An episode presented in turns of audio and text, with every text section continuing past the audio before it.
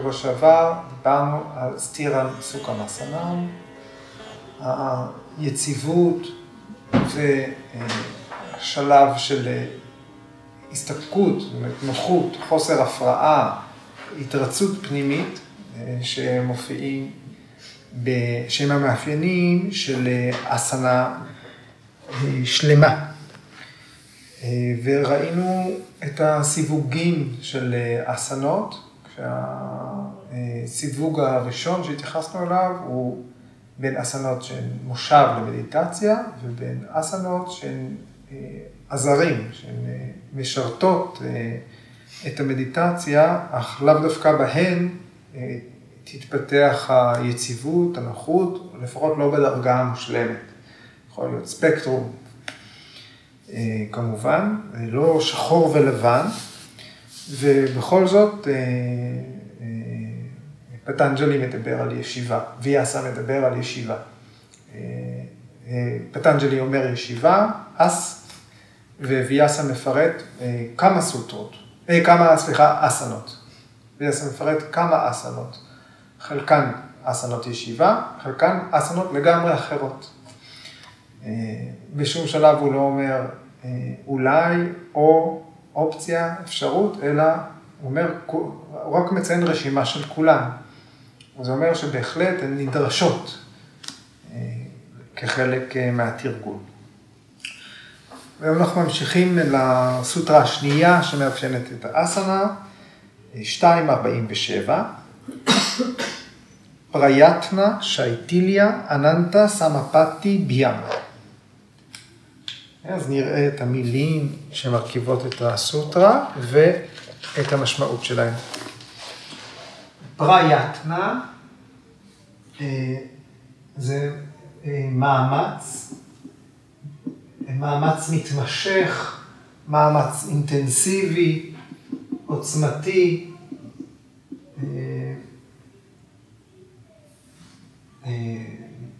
כמו, כמו מסעת נפש, משהו ששייך לבחירה בחיים, לשאת את עול החיים, רמת המאמץ שמדובר עליו. כן? השורש ית, פגשנו אותו גם בסוטרה אחת שלוש עשרה, תכף ניגע בה, משמעותו להתאמץ. שם זה היה יתנה, וכאן זה פרייתנה. זאת אומרת, יותר מאשר מאמץ. שייטיליה, המילה שיטהילה, המשמעות שלה זה רפוי, ושייטיליה זה רגיעה או רפיון.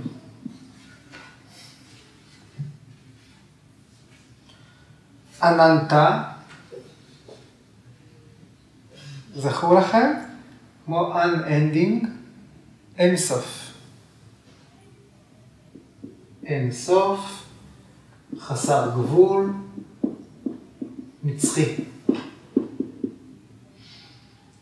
סמאפטי,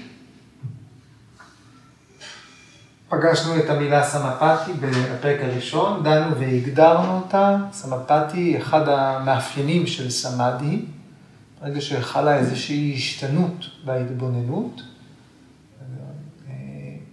ויש בין המתבונן, ההתבוננות והאובייקט שמתבוננים בו, התאחדות, התמזגות. המתבונן משתנה. יש השתנות, והטיב של ההשתנות הזה זה התמזגות. אז התמזגות, ביאם זה מצב הוויה, זאת אומרת סמאפטי ביאם, אננטה סמאפטי ביאם, התמזגות עם האינסוף, התמזגות עם מה שהוא נצחי, זאת אומרת, התמזגות עם המרכיב הנצחי שבנו, למשל הנשמה, okay? או לפחות אפשר להגיד עם ההוויה המקורית, השלמה, כמו בסוטרה מספר שלוש. סוורופה, סוורופה אבסטהנה. אז אננטה סמאפטטיבהיאם, ההתמזגות עם ההוויה המקורית, עם סוטרה מספר שלוש, פטנג'לי אומר, כשמטרת היוגה מוגשמת, המתרגל, המתבונן, שרוי בהוויה המקורית שלו. וכאן זה אחד המאפיינים של אסאנה,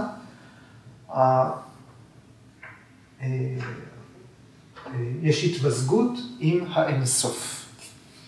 אוקיי. אז אם אנחנו רוצים להרכיב מזה משפט, מאמץ אינטנסיבי ורגיעה או רפיון. זאת אומרת, השלמות באסנה היא קורית כשהמאמץ הופך להיות נטול מאמץ. מצב המאמץ משתנה, והוא שנצורה הופך להיות אה, רגיעה. יש רגיעה מהמאמץ שהיה. כן? והמאפיין השני הוא ששלמות באסנה שמצוין בסוטרה, יש התמזגות עם ההוויה האינסופית. כן? במילים של בי.קיי.אס. איינגר, בתרגום חופשי שלי, השלמות באסנה מושגת רק כאשר המאמץ נפסק. מונחל איזון אינסופי, המאפשר לכלי הרכב, הגוף, שהמהות שלו סופית, להתמזג במתבונן. שלמות באסנה מושגת רק כאשר המאמץ נפסק, מונחל איזון אינסופי, המאפשר לכלי הרכב, הגוף, שהמהות שלו היא סופית, להתמזג במתבונן. ויאסה מוסיף לא הרבה על הסוטרה הזאת. כותב, האסנה הופכת להיות מושלמת, כאשר כל המאמצים פרייתנה פוסקים, והגוף לא רועד עוד. אז הוא, הוא גם משתמש באנגה מג'יאטווה, אותו אה, סימפטום של המכשול שהופיע בסוטרה אחת שלושים ואחת. כן, אחת שלושים ואחת, דוקה דאו מנסיה, אנגה מג'יאטווה, שווסה פשווסה וקשפה סהבו והה. כן, אחרי הסוטרה שמפרטת את תשעת המכשולים, האנטרייס, ארבעת הסימפטומים של המכשולים הם דוקה, סבל, דאו מנסיה, תסכול, רעד באיברים, רעד בגוף, אנגה מג'יאטווה, וחוסר סדירות בנשימה, שווסה פרשווסה. וכאן יש התייח... ויאסה מרפרר לשם, מתייחס לשם, הוא אומר, כשהמאמצים נפסקים באסנה, אחד הדברים שקורים, אחד הסימנים, זה סימפטום, הרעד באיברים נפסק. ועוד ויאסה כותב, כאשר הצ'יטה נספגת באינסוף, אננטה. מה מוסיף? מה נספג באינסוף? הצ'יטה. לא רק הגוף, אלא הכל. כל המכלול של תודעה, מיינד, אינטלקט, עצמי, אגו. הכל נספג באינסוף. אז אנחנו כבר יודעים שיש איזשהו מאמץ. יש שלב שיש בו מאמץ, ואז הוא נפסק. אנחנו רואים את זה פה, זה ממש מילולי וכתוב, ואני מתייחס לזה בהקשר של תרגומים, שכמו שהם כותבים שאסנה צריכה להיות יציבה ונוחה, הם כותבים שבאסנה לא צריך להיות מאמץ. קרי פרייתנה שאיתיליה, המאמץ נפסק, יש רפיון ממאמץ. לא, יש מאמץ, ויש שלב שבו המאמץ אה, עוצר, מופסק, מתגברים עליו. הוא הופך לרפיון. המאמץ משתלם בשלב מסוים. הרי אננדה כותב ככה, תרגול אסנה הוא מכיל רמה מסוימת של כאב בהתחלה. ואחרי זמן מה הכאב נעלם על ידי רגיעה מלאה לתוך התנוחה, ועל ידי מדיטציה על החלל האינסופי. במדיטציה הזו יש תחושה שהגוף אינו קיים. הגוף הוא חלל האינסופי. נתייחס לרעיון החלל הזה בהמשך. אבל המהות היא שכשמתרגלים אסנה, הגוף צריך להיות כל כך רגוע, שהיוגי בכלל מפסיק להיות מודע אליו. זאת אומרת, הגוף מפסיק לייצר הפרעות, הטרדות לצ'יטה. אין הסחות דעת שמגיעות מהגוף ויכולות להפריע למדיטציה, לסמאדי, להגעה אל מטרת היוגה. אוקיי. אז אנחנו יכולים להתייחס לפרייתנה בתור המאמץ, ושייטיליה, שמילולית זה רפיון, לשחרור המאמץ. זאת אומרת שהעבודה שלנו זה לשחרר את עצמנו מהמאמצים. והשחרור הזה הוא לא בא בקלות. זאת אומרת, אם אנחנו לוקחים אסנה מאתגרת, שיש בה איזשהו מאמץ, אוטקת אסנה, אוקיי?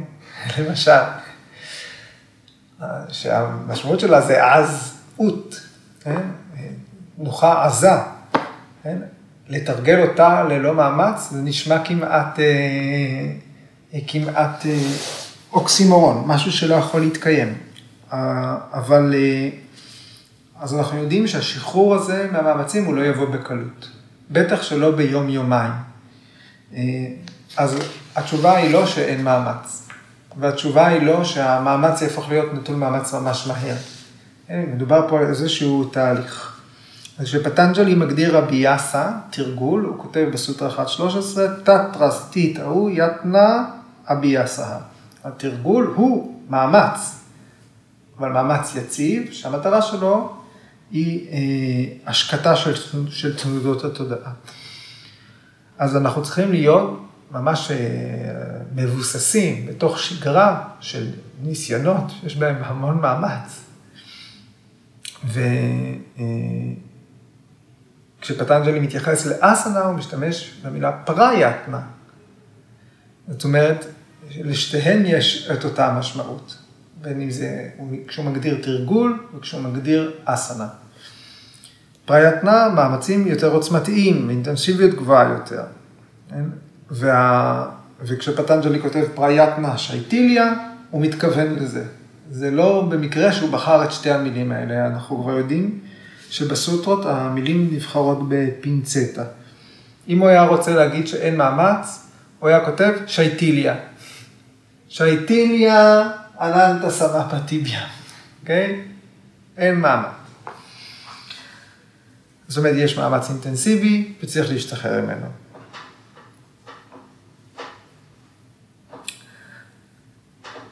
אז גיטה איינגר נותנת דוגמה כמו הר, טיפוס על הר. אנחנו מטפסים על הר, יש מאמץ. אנחנו יורדים מההר, אז זה פחות קשה. אנחנו עדיין בתנועה, אבל אנחנו צריכים מאמץ רב כדי לעלות אה, למעלה, ואם אנחנו מגיעים אל פסגה של הר, שהיא בעצמה איזושהי רמה, איזשהו מישור מוגבר, שם אין מאמץ. אפשר להיות בתנועה אה, בגובה. אז מאמץ זה מה שלוקח אותנו אל הפסגה, ובהקשר הזה חוסר מאמץ או שחרור מאמץ, זה ההימצאות על רמה גבוהה. בי קיי אס איינגר כותב ככה, הסדקה, שוחר היוגה, הוא יכול להיחשב יציב בתנוחה שלו, או מיוצב, כשהוא משמר את האנרגיה שמשתחררת מהמאמץ, כשאין במאמץ עוד צורך. זאת אומרת, היה מאמץ, ואז ברגע שאין צורך עוד במאמץ, יש אנרגיה פנויה. את האנרגיה הזאת צריך להחסן, צריך לשמור אותה. וזאת יציבות. כן? הוא ממשיך, בתוך היציבות הזו, הסדקה תופס את הפיזיולוגיה של כל אסנה וחודר פנימה, ומגיע אל החלקים המודנים ביותר של הגוף. הוא מתאר מה קורה במצב הזה. יש לנו נולדת האפשרות להתבונן פנימה, להבין את הרמה הפיזיולוגית שלנו, להבין... מה שאולי היינו צריכים מכשירי דימות כדי לראות בעיניים, כי לא ניתן לראות אותם בעיניים חשופות, אבל ניתן לראות אותם באמצעות פרייתנה שאיטיליה. אז בי קיי אס איינגר ממשיך, אז הוא, המתרגל, משיג את אומנות ההרפיה. הוא שומר על הקשיחות, האיתנות והמתיחה של הגוף והתודעה. זאת אומרת, אין הרפאיה מוחלטת. יש אחיזה שאין צורך להקדיש לה עוד מחשבה, יש אסנה יציבה, יש מבנה שלא מאבד את המתיחה שלו, את הפריסה שלו, ובתוכו ניתן לפתח רגישות. באופן זה המתרגל מפתח מיינד רגיש, ועם הרגישות הזו הוא מאמן את המחשבות, לראות, ללמוד ולחדור אל האינסוף. אז הוא נותן פה מערכת יחסים. פרייתנא שאיתיליה מולידה את האפשרות לחדור פנימה ולהתמזג עם האינסוף. המצב חסר הגבולות של אחדות הוא מצב אוניברסלי שאינו ניתן לחלוקה. גיטה מתארת ככה, היא אומרת, כשפטנג'לי אומר פרייתנא שאיתיליה, הוא מסביר לנו מה זאת היציבות הזאת, מה זה סתירה שהופיעה בסוטרה הקודמת. בסוטרה הקודמת, סתירם סוכם אסאנם, יציבות, אם תרצו הנחות, זו אסאנה. וכאן פרייתנא שאיתיליה זה המשך, זה הרחבה של סתירה. ואנחנו חוזרים אל, אל הרקמות השונות בגוף. גיטה מדברת ישירות על מערכת העצבים. היא מדברת על החלוקה, שאולי הזכרנו אותה בשבועות האחרונים, של עצבי תנועה, עצבים מוטוריים, ועצבי חישה, עצבים סנסוריים. כן? העצבים המוטוריים בגוף הם מכווני פעולה. זה ה... זאת המהות שלהם. והעצבים הסנסוריים בגוף הם מכווני ידע. הם כאלה שאוספים ידע. ואנחנו, בתפקיד המתרגלים, החוקרים, אנחנו צריכים לאזן בין השניים, בין מנגנוני הפעולה לבין מנגנוני איסוף הידע, בין התנועה לבין החישה. השמות המסורתיים הם קרמה נאדיז, עצבים מוטוריים או עצבי פעולה, וניאנה נאדיז, עצבי ידע. עצבי חישה. אנחנו צריכים ליצור תנועה בעצבים המוטוריים שהם מכווני פעולה.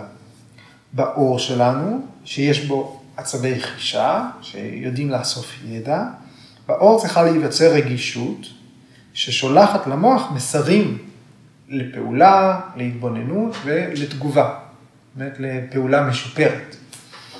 כל פעם שהם משקיעים מאמצים, צריך לבנות את המאמצים בהדרגה, כדי להגיע אל הרמה המוגבעת של חוסר מאמץ. נתנת כמשל, ילד שנכנס לגן ילדים, לשנה בגן ילדים, ואיך הוא מתקדם משנה לשנה, עולה ליסודי, עולה לחטיבה, או אם אש, עולה לתיכון. כן? וככל שמתקדמים, כל פעם שעוברים למוסד אחר, פתאום יש קפיצה בדרגה של המאמצים. כשילד נכנס לגן, כן, יש, הוא צריך מאוד להתאמץ בהתחלה כדי להתקלט במסגרת הזאת, אבל אחרי תקופה בגן, יש איזושהי התייצבות. נדרש פחות מאמץ כדי לנהוג את אותה התנהגות של ללמוד בגן ילדים.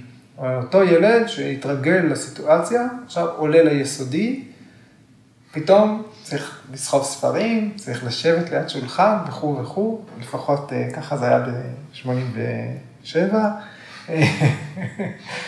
אז נדרשים מאמצים מחודשים. שוב צריך להשקיע מאמצים, ושוב המאמצים האלה הולכים ונרגעים, וכן הלאה. ועכשיו בהקשר של תרגול יוגה, במהלך סדנה, אנחנו צריכים כל פעם לגייס את עצמנו, למצוא מה, אנחנו צריכים להבין, מה עוד לא למדתי, או להקשיב לכתבים, למורים, לעקוב, לבנות לעצמנו את הסדנה, את תוכנית הלימודים שלנו, ובכל פעם לעבוד על משהו, להגיע לרמה, להשקיע מאמצים, ואז להגיע לרמה מוגבעת, שבה אנחנו יכולים לשהות, לתחזק את ההישגים שלנו, בלי ליפול מהם, בלי ליפול מהמדרגה, אתם זוכרים, זה אחד המכשולים, ענווה סתיטה תווני, חוסר יכולת להשיג מדרגה מסוימת, המילה מדרגה כבר הופיעה אז, לשמור על ההישגים שלנו.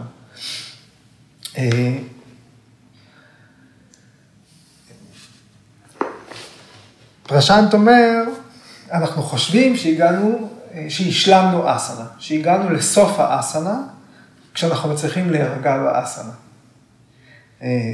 זה, אנחנו חושבים, זה המצב הסופי. זאת אומרת, אני בטוח שמי שמתרגל, למשל בשיטת איינגר, כמה שנים, אחרי חמש, שש שנים, אותית ריקונסנה יכולה להיות מותחת, אבל זה מים מוכרים. כן? אנחנו יכולים להיות באותית ריקונסנה עם הרבה פחות מאמץ ממה שהיינו בשיעור מתחילים מספר אחת. אבל זה לא הסוף של התנוחה. אנחנו מצליחים לבצע את האסנה, אנחנו מצליחים לצמצם את המאמצים, והאשליה היא שכשאנחנו פחות מתאמצים, כדי להגיע לאותו מקום שכבר ראינו בו, אנחנו חושבים שהגענו. ובמילים של פרשנט, ואז אנחנו מפספסים את האוטובוס. כי המצב הסופי, הוא, ברגע שהוא מצב סופי, ברגע שאנחנו מחשבים משהו בתור מצב סופי, הוא, אנחנו מחשבים אותו כמטרה. ואסנה היא אמצעי, היא לא מטרה.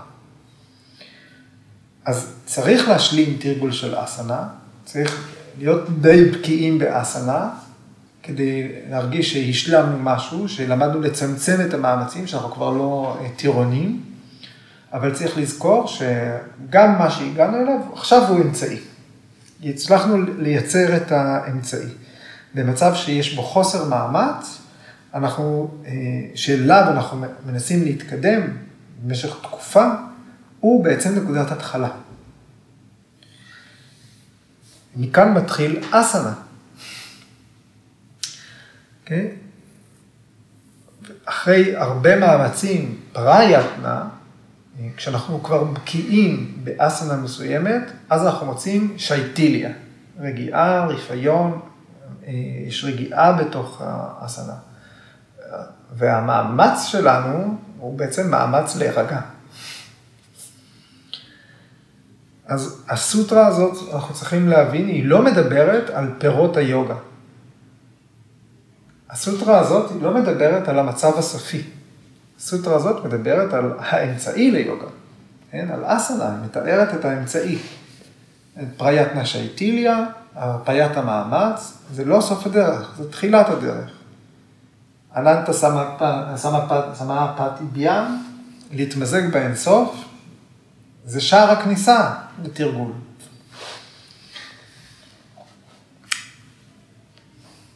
כשמשלימים את התנאים האלה, האסנה הופכת להיות מתאימה למדיטציה, למחל שיכול להחזיק מצבי תודעה כאלה.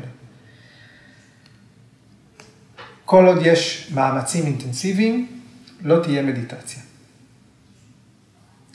ואני מוסיף שזה משהו שפרשנט גם מדגים בהוראת האסנה שלו, וגם חוזר עליו הרבה פעמים, שההתקדמות באמת יכולה להתאפשר בתנוחות הכי פשוטות.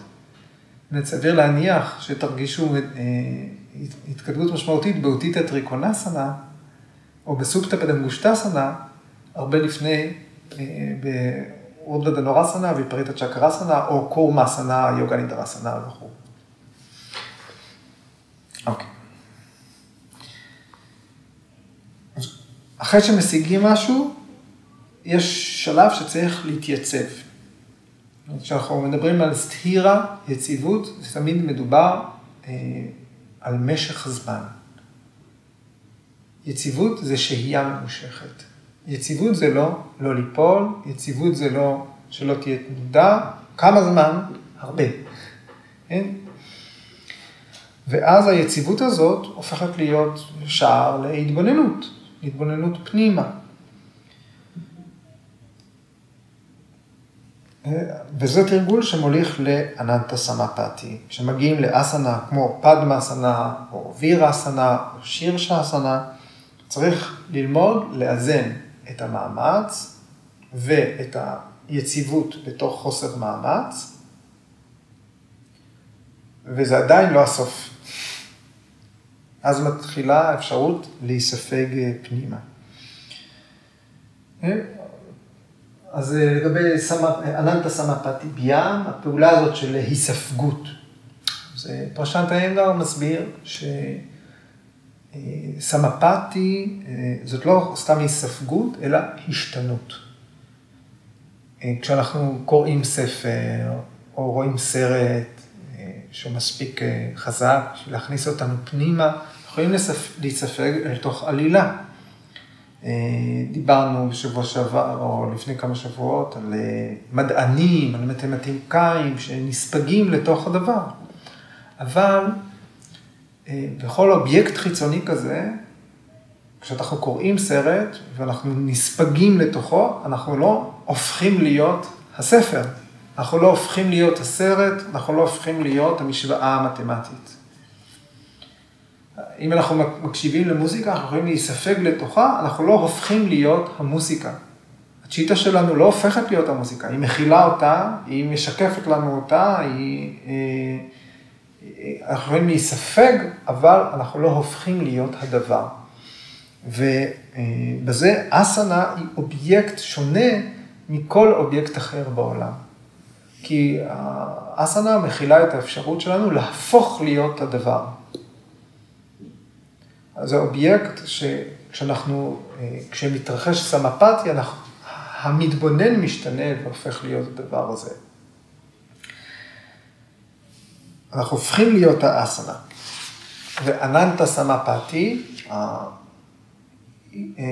הספגות אל האינסוף, השתנות אל תוך המרחב האינסופי שיש באסאנה, היא נקודת התחלה של אסאנה. יש יציבות שנדרשת לאסאנה, והיא לא יציבות פיזית, אלא איזשהו דבר עילאי, אבסולוטי, שמאפשר לנו להשתנות. קרקע כל כך יציבה, שאנחנו יכולים להשתנות בתוכה, להפוך להיות הדבר האינסופי שאנחנו.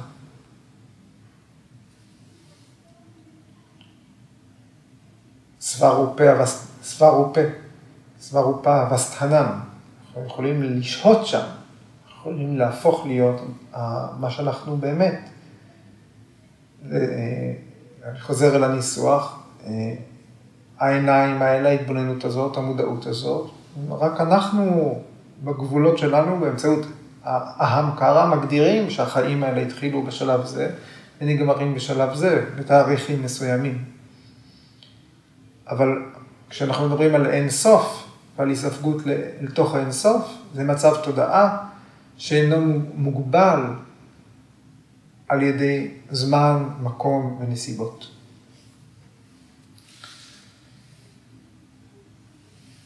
עכשיו, אננטה, כשכתוב פה אננטה זה, כן, המילולית זה unending, זה אינסוף, אבל, ובפירוש יש התייחסות לזה על ידי הפרשנים, אננטה זה אחד השמות של שש הנגה, של הנחש, הקוסמי, כלי הרכב של וישנו. התפקיד של אננטה, הנחש, זה הנחש שיש לו את אלף הראשים של הקוברה. מכירים את התיאור הזה של אלף ראשי קוברה? נתקלתם בזה? אז התפקיד שלו הוא זה שבאמצעות הראש שלו הוא מחזיק את העולם.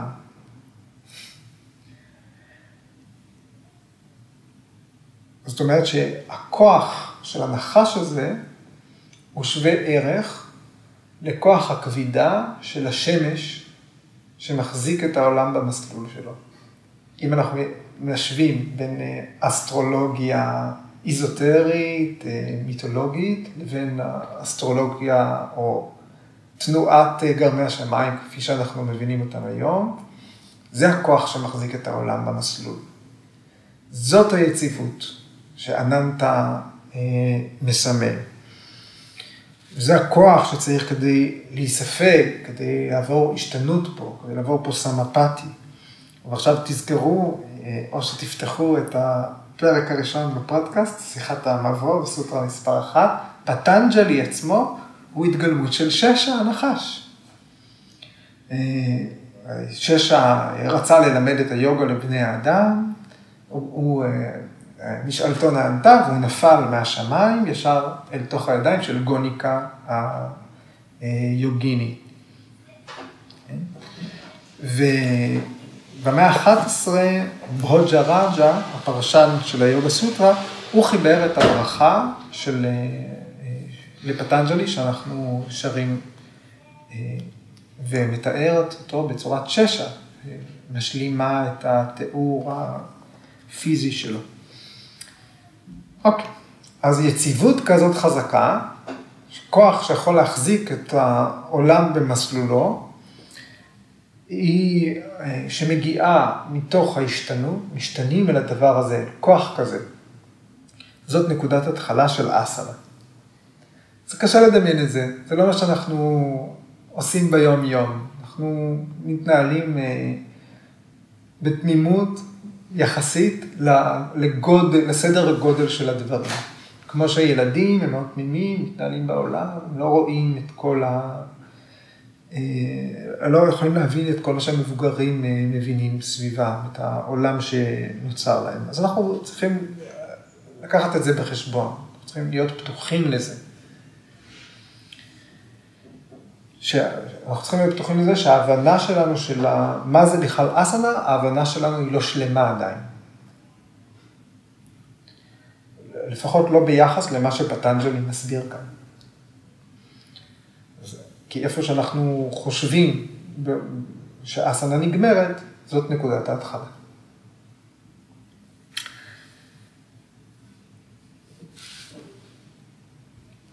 גיטה הינגר אומרת, בכל אסאנה צריך לנוע לקראת אננטה סמאפטי. זאת אומרת שאנחנו צריכים למצוא את כוח המשיכה שבתוך האסאנה. גם היא משתמשת במילים כוח משיכה, שצריך להוביל אותנו אל המתבונן או הנשמה. כשאנחנו מתרגלים ככה את האסאנה, אנחנו עושים לעצמנו וי, הצלחתי או לא הצלחתי, לפעמים אנחנו מרוצים, לפעמים אנחנו דורשים לעצמנו יותר או פחות, זאת אומרת שיש פה איזושהי ראייה סובייקטיבית של מהי בכלל אסאנה, המיקום שלי ביחס לאסאנה ומידת ההצלחה. זאת אומרת, אנחנו לא מתייחסים לקריטריונים האלה ביום יום, אנחנו לבד מחליטים אם הצלחנו היום. כן?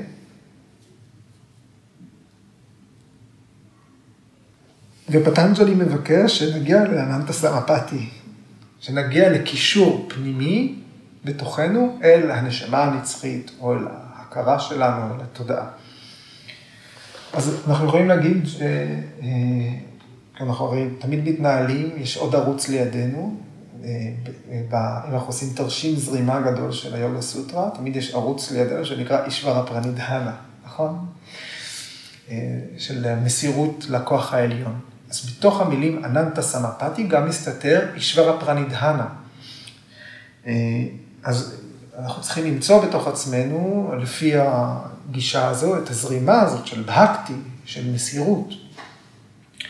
בחיים שלנו כל הישג בחיים הוא גורם לנו לגאווה, וכישלונות קצת מורידים אותנו, אבל הישגים הם מנפחים את האגו, הם מזינים את האגו, ו- אבל הישג באסאנה הוא צריך להרגיע את האגו. כשההישג אמיתי באסאנה לא גורם לחיזוק של מה שאנחנו, של הזיהוי העצמי שלנו ביום יום. צריך להפחית אותו ולהגביר את הזיהוי שלנו בתור משהו יצחי, חסר גבולות, אינסופי. בגלל זה הפרייתנה שייטיליה ואננטה סמאפטי, שני הרעיונות האלה הם הולכים יחד. צריך להרפות את המאמצים, את ההישגיות ה... היומיומית, וזה מה שמזין את ההבנה שאנחנו דבר אינסופי. כי ההישגיות שאנחנו מטפחים עם מאמצים רגילים, אינטנסיביים ככל שיהיו, מזינים את האהמקרה, את הזהות הזמנית שאספנו לנו בתיאטרון, במאיה, במוהה, באשליה שאנחנו חיים בה.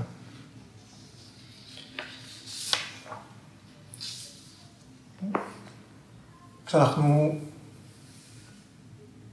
מתנהלים בדרך כלל בתהליכי חשיבה מוחיים. זה מה שמוביל אותנו. זאת ההתנהלות היומיומית שלנו. אנחנו חושבים במוח, בראש, בקורטקס. ובשבילנו כל מאמץ, אנחנו מבינים אותו בתור המאמץ שלי. אם היה מאמץ באסנה, זה המאמץ שלי. אני התאמצתי. כן? אז אם אנחנו רגע מנתחים את המשפט הזה, את האמירה הזאת, את התמלול הזה של, ה... של מה שקורה באסנה, בעיניים של הסנקיה. אם אני מתאמץ, אז מי מתאמץ? אני. ההמקרה מתאמץ. זאת אומרת, הישות הסובייקטיבית מתאמצת. וזאת תרבות של התאמלות. ככה עושים התאמלות. מאמנים את ההמקרה. מילות פרשנת איינגר, ג'ים בדי, ג'ים מיינד.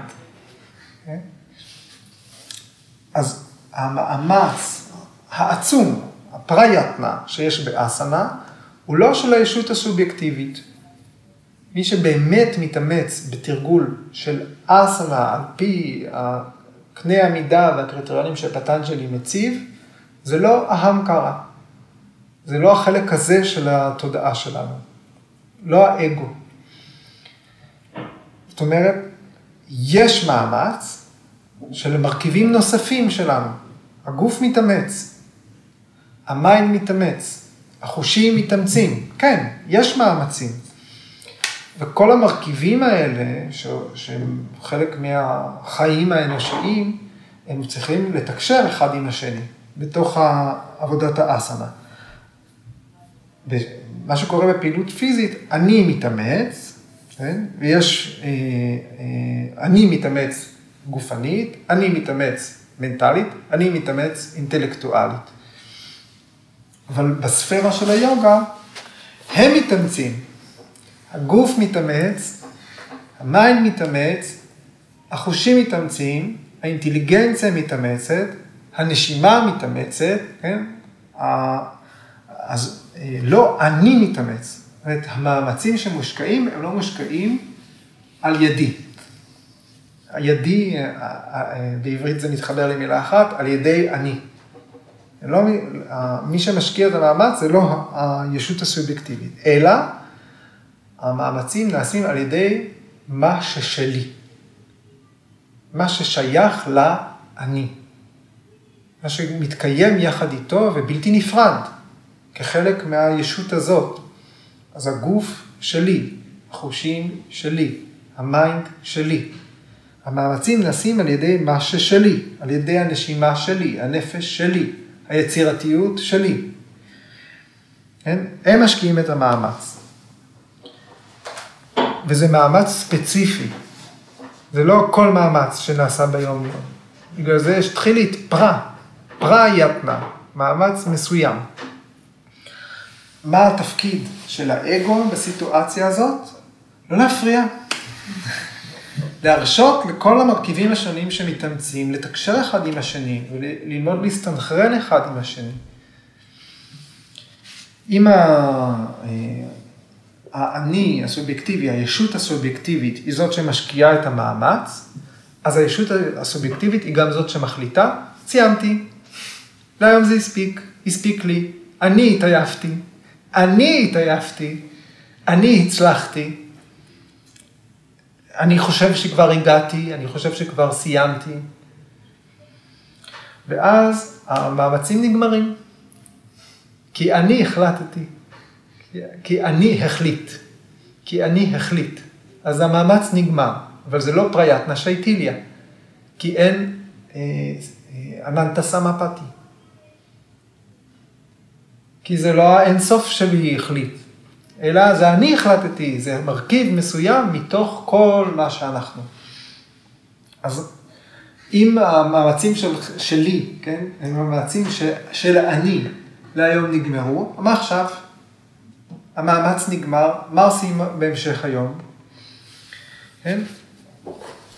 אז כשסוטרה אחת שלוש עשרה מגדירה אביאסה, וגם ארבע עשרה, יש מאמץ חוזר, והוא הולך להימשך לאורך זמן, במשך הרבה הרבה זמן, ללא הפרעה. אז זה יהיה תהליך של יוגה. אז התפקיד של, ה, של הישות הסובייקטיבית, של אהם קרה, זה להסכים לזה, לבחור בזה, להזדהות גם עם התרגול הזה כתוכנית. זאת אומרת, לקבל את העולם הזה, להיכנס אל תוך היוגה. וכל המאמצים צריכים להיות כרוכים בלהתמיד ולהישאר. היתנה, המאמץ שבאביאסה, הוא לא מאמץ שנפסק, הוא מאמץ שכל הזמן ממשיך. פטנג'לי לא כותב המאמץ של אביאסה של סוטרה אחת שלוש עשרה מפסיק. כותב המאמץ של אסאנה מפסיק. מאמץ מסוים, פרייתנה, שייטיליה. לא אה, אה, המאמץ של סוטרה אחת שלוש עשרה. הם, גוף, מחשבות, חושים, רגשות, אינטליגנציה וכו', הם משקיעים את המאמץ. הם עושים את זה אחד בשביל השני. ככה אנחנו מתקדמים. לא הכל אנחנו יודעים, כל מה שקורה באסנה. לא הכל מוצג בכלל בפני הישות הסובייקטיבית שלנו. אם אנחנו, אם המאמצים שלנו הם רק עבור התחזוקה של האגו, אנחנו עלולים להתייאש ולהפסיק. כי זה הטבע של להתאמץ בשביל עצמי. לעומת להתאמץ בשביל מה ששלי. להתאמץ בשביל ילד שלי. אין לזה סוף. להתאמץ בשביל ילד של מישהו אחר. יש לזה גבול. אז אנחנו צריכים להתניע את החשיבה הזאת. המאמצים שלי לעומת המאמצים של מה ששלי.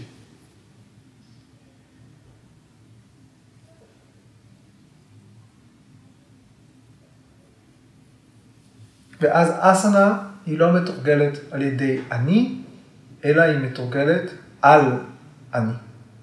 ההמקרה הופך להיות מוטב. גם משהו שיכול להשתנות, להיספג. להשתנות ולהיספג אל האינסוף. להפוך להיות אסנה. אחרת הוא לא חלק מהמערכת הזאת. ולא תהיה השתנות.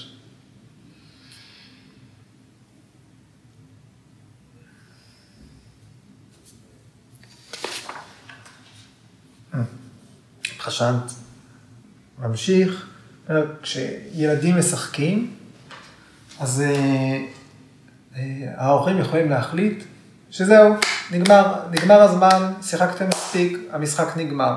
ואז הילדים סופר מתוסכלים, בגלל שהמשחק לא באמת נגמר, בגלל שהדינמיקה שבין הילדים בכלל לא הגיעה לאיזה, מי יודע בכלל באיזה שלב נעצר המשחק, יכול להיות שהוא נעצר בשיא שלו. אבל ההורים החליטו שמספיק. הילדים רוצים להמשיך לשחק. זה מה שקורה לנו כשאנחנו יוצאים מאסנה. אני מחליט שהייתי מספיק זמן. כשאנחנו באסנה או בתוך פרניאמה, הדינמיקה הפנימית היא בין הגוף, המיינד, החושים, האינטלקט, הנשימה, וגם הרגשות, התחושות, ה- היצירה הפנימית שלנו. הם, כל אלה מתרגלים אסנה, כל אלה מתרגלים פרניאמה. ואם אני הוא זה שמחליט לעצור, האהם קרה, האגו מחליט לעצור, אנחנו מפספסים את האוטובוס.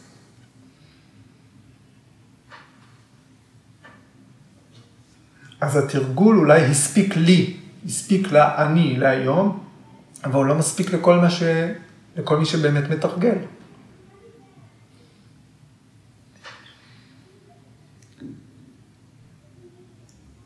ישבתי במדיטציה והספיק לי. אבל אני לא עושה מדיטציה. לכן אנחנו לא לומדים מדיטציה. מקסימום אנחנו לוקחים כמה רגעים שקטים, כי אולי זה יקרה. אנחנו יכולים להציב את התנאים, ואז כל המערך הזה יושב אה, אה, שהוא בתנועה ויש לו דינמיקה. הוא יכול לייצר רגעים כאלה ממושכים של שקט, של הספגות. ואז הישות הסובייקטיבית היא לא זאת שמחליטה מתי לסיים. אז זה משהו מאוד מאוד מוזר בפסיכולוגיה של היוגה. אז זה מה שפרשנד מסביר, כשהוא אומר שאנחנו צריכים להתפתח בתוך התחום של היוגה, לא מתוך תהליך, תהליכי חשיבה מוחיים. אתמול היה יום ההולדת, המאה ושלוש של בי קיי אס איינגר, ויש שידור ביוטיוב מאוד יפה, אתם יכולים פשוט לכתבו In His Presence, זו שיחה שהיו כמה מהתלמידים הוותיקים, וסטפני קוויר באוסטרליה סיפרה איזשהו רגע מאוד יפה, אמרה, זה משהו שלא כותבים בספרים, זה משהו שמתבסס על החוויה שלו, שיום אחד הוא יצא מהתנוחה, והיא הייתה לידו, והוא אמר לה, מה שבאמת חשוב, זה, זה מה שאני לא עושה.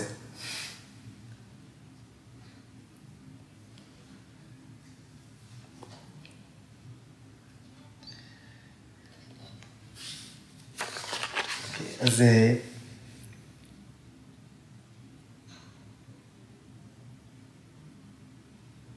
הנה יש פה, בסוף הפרשנות של בי קיי אס איינגר על הסוטרה הזאת, הוא אומר, בעצם הוא מציג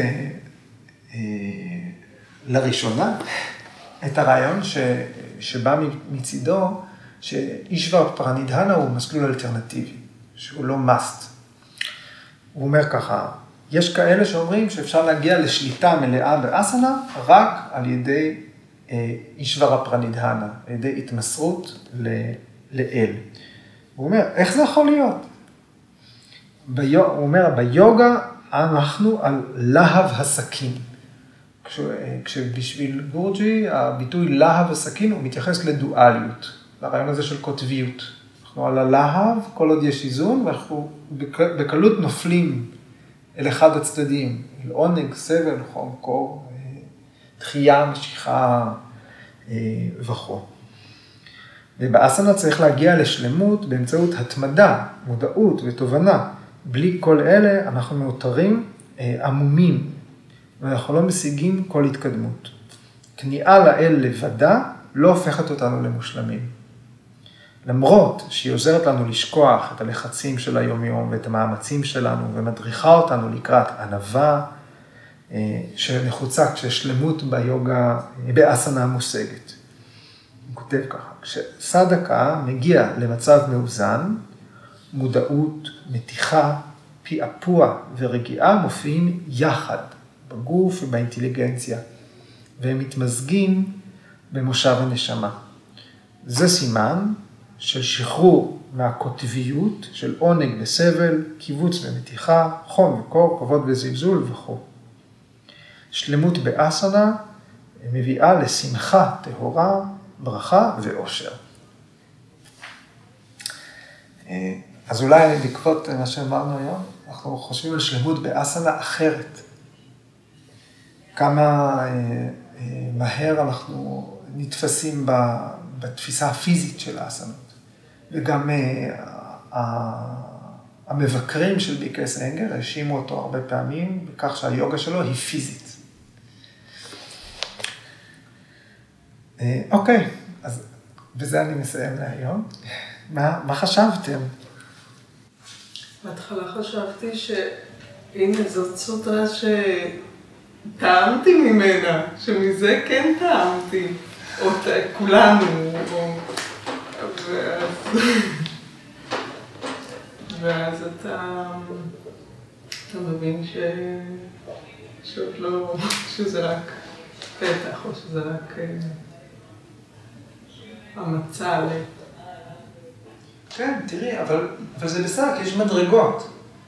זאת אומרת, אם אנחנו מזהים שאנחנו מצליחים לי, לי, לייצב את עצמנו במקום מסוים, לתחזק, לשמור, to maintain, to sustain, זה לגמרי פעולה של, של אננטה, של להחזיק את העולם מול כוחות המשיכה.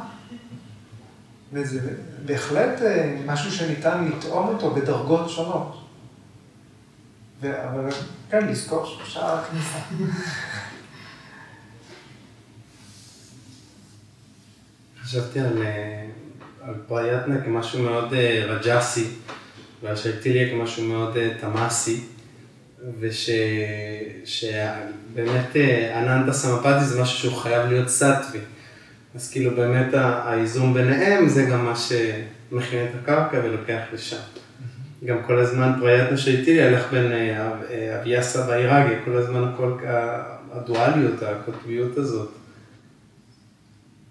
זה מכין אותנו לסוטרה הבאה, שתעסוק ב... בסיום הדואליות, במאפיין הזה של אסאנה.